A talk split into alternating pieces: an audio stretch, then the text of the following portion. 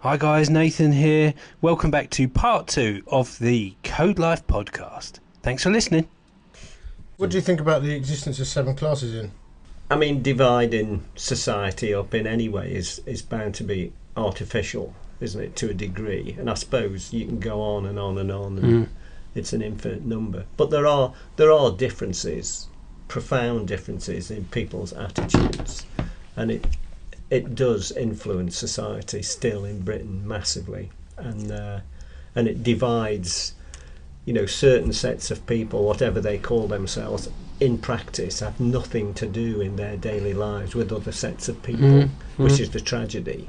And and crossing whatever divides there are, and however you call them, crossing those divides is is a real challenge, and it's difficult to do without being patronising as well. Mm. Yeah, Mm. Uh, but it is a problem, and the, ch- it's a big problem for the church. I think. it is. And I think the denial of its existence in some of those responses and um, the denial that we need to be culturally relevant is a mistake. Yeah, and that's to, that's to gloss over the quite aggressive responses. In Yeah. that, that, that yeah, we're very hostile.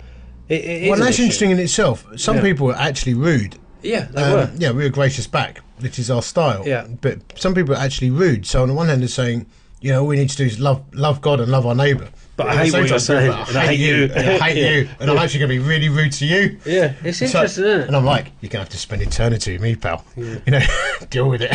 it? By sweeping generalisations. yeah, and my sweeping rhetoric. Um, it is an interesting one. So Yeah. when you translate that into a language for the church, in terms of how do we do outreach? years were the worst. yeah, yeah, I'm going to be your neighbour. Yeah, Yeah, it's- good luck. Yeah, I'll Good probably luck. have a smaller mansion. But there you go. I bet. I bet what's going to happen is Mm, get, go get to glory. I'm going to have a little terraced house, and like the person who said that I'm pious and offensive would get a mansion. Yeah. He'd be just down the road. Be like, oh, it's a bit frustrating. Well, we'll see when we get there. Yeah, But it, I'll probably get a cabbage patch. What what what is the impact of how this relates to sharing the gospel and reaching out? Well, I think what it means is, um, I mean, we do Alpha in our church. I mean, our church is predominantly working class. Eighty percent of our church wouldn't have degrees. Um, uh, we do Alpha and stuff, but a lot of our work is straight talk. Our discipleship is straight talk. Mm. I don't mince my words. I mean, I'm quite terse and blunt, anyways. You know, Mm. but um, that works. Um, people who've been offended by this have left the church.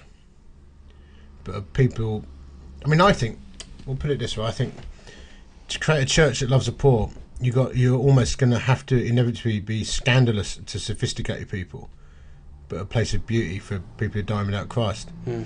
A church that welcomes in the addict and the stranger, the rough sleeper, the stinky homeless person who's covered in sores, and you know, um, it's often going to be a place of discomfort.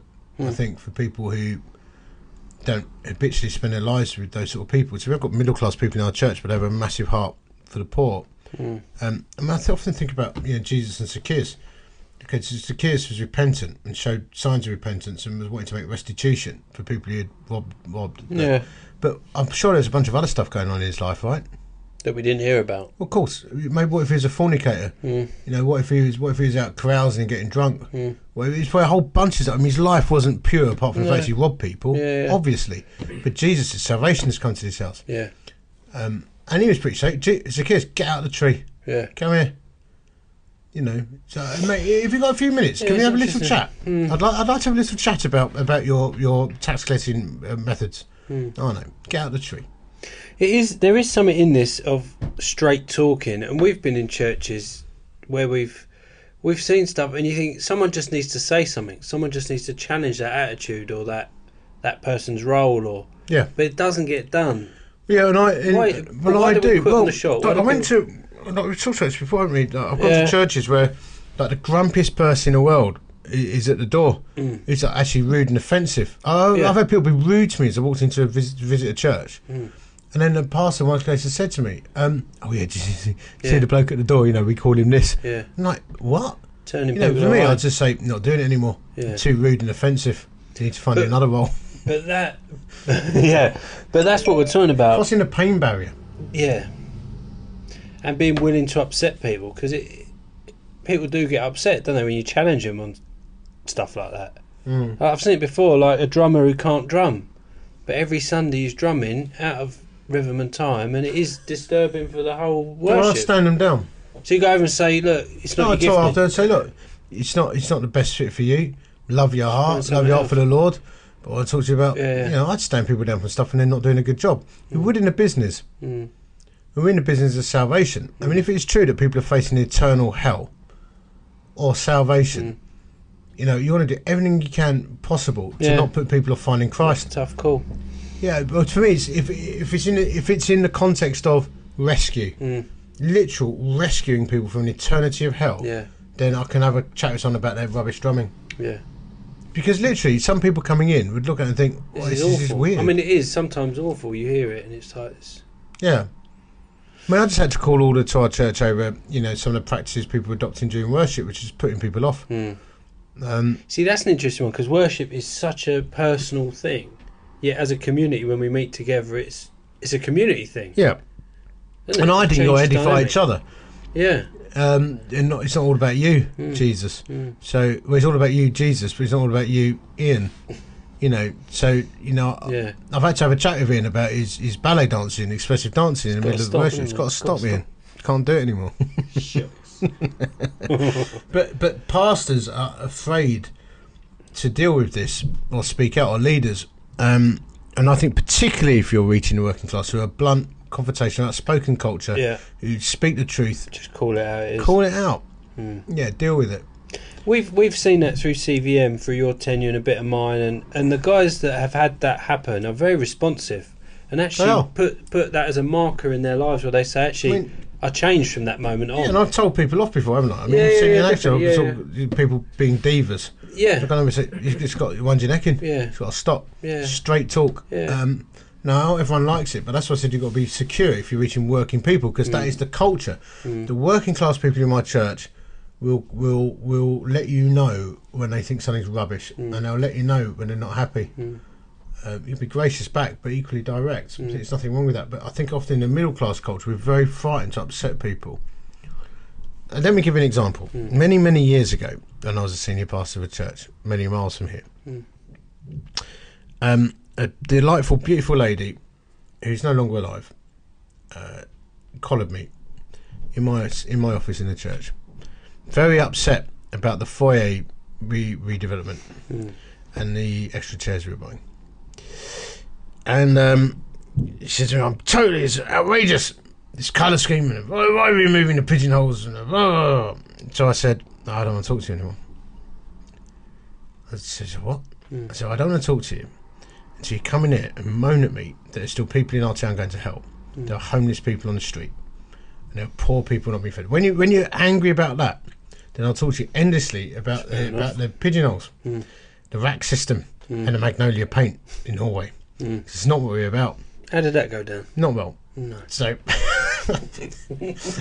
yeah, no, it didn't end well. But um, I stood my ground with the eldership. I said, okay, admittedly, might have been a little bit direct, but please, like, we cannot let this creeping wrong agenda infiltrate our church because it's actually sinful.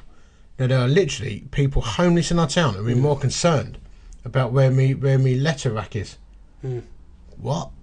Well, that that's rooted in a consumer Yeah. mentality of and church, I think isn't you it? know, so yeah, no, it didn't end well, and people were very upset that I spoke to this beautiful, lovely woman like Mm. that. But she's dead now, no man. No, she's with the Lord. Yeah. She's in glory. yeah.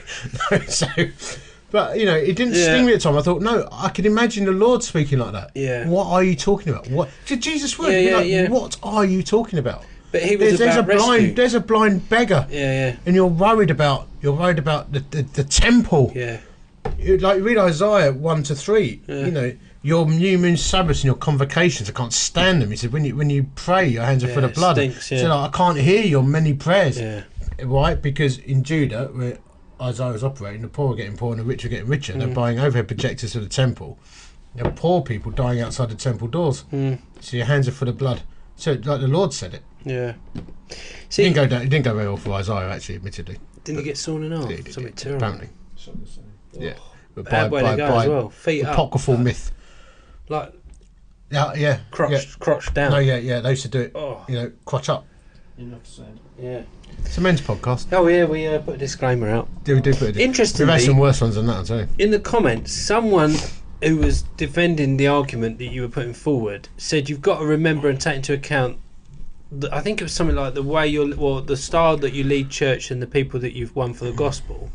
And I thought that was an interesting comment because a lot of that comment is rooted in, as you've already said, a culture of rescue Yes. and organising and orientating the church's DNA Yeah. around Well, I do say I'm not. We're not a normal church at King.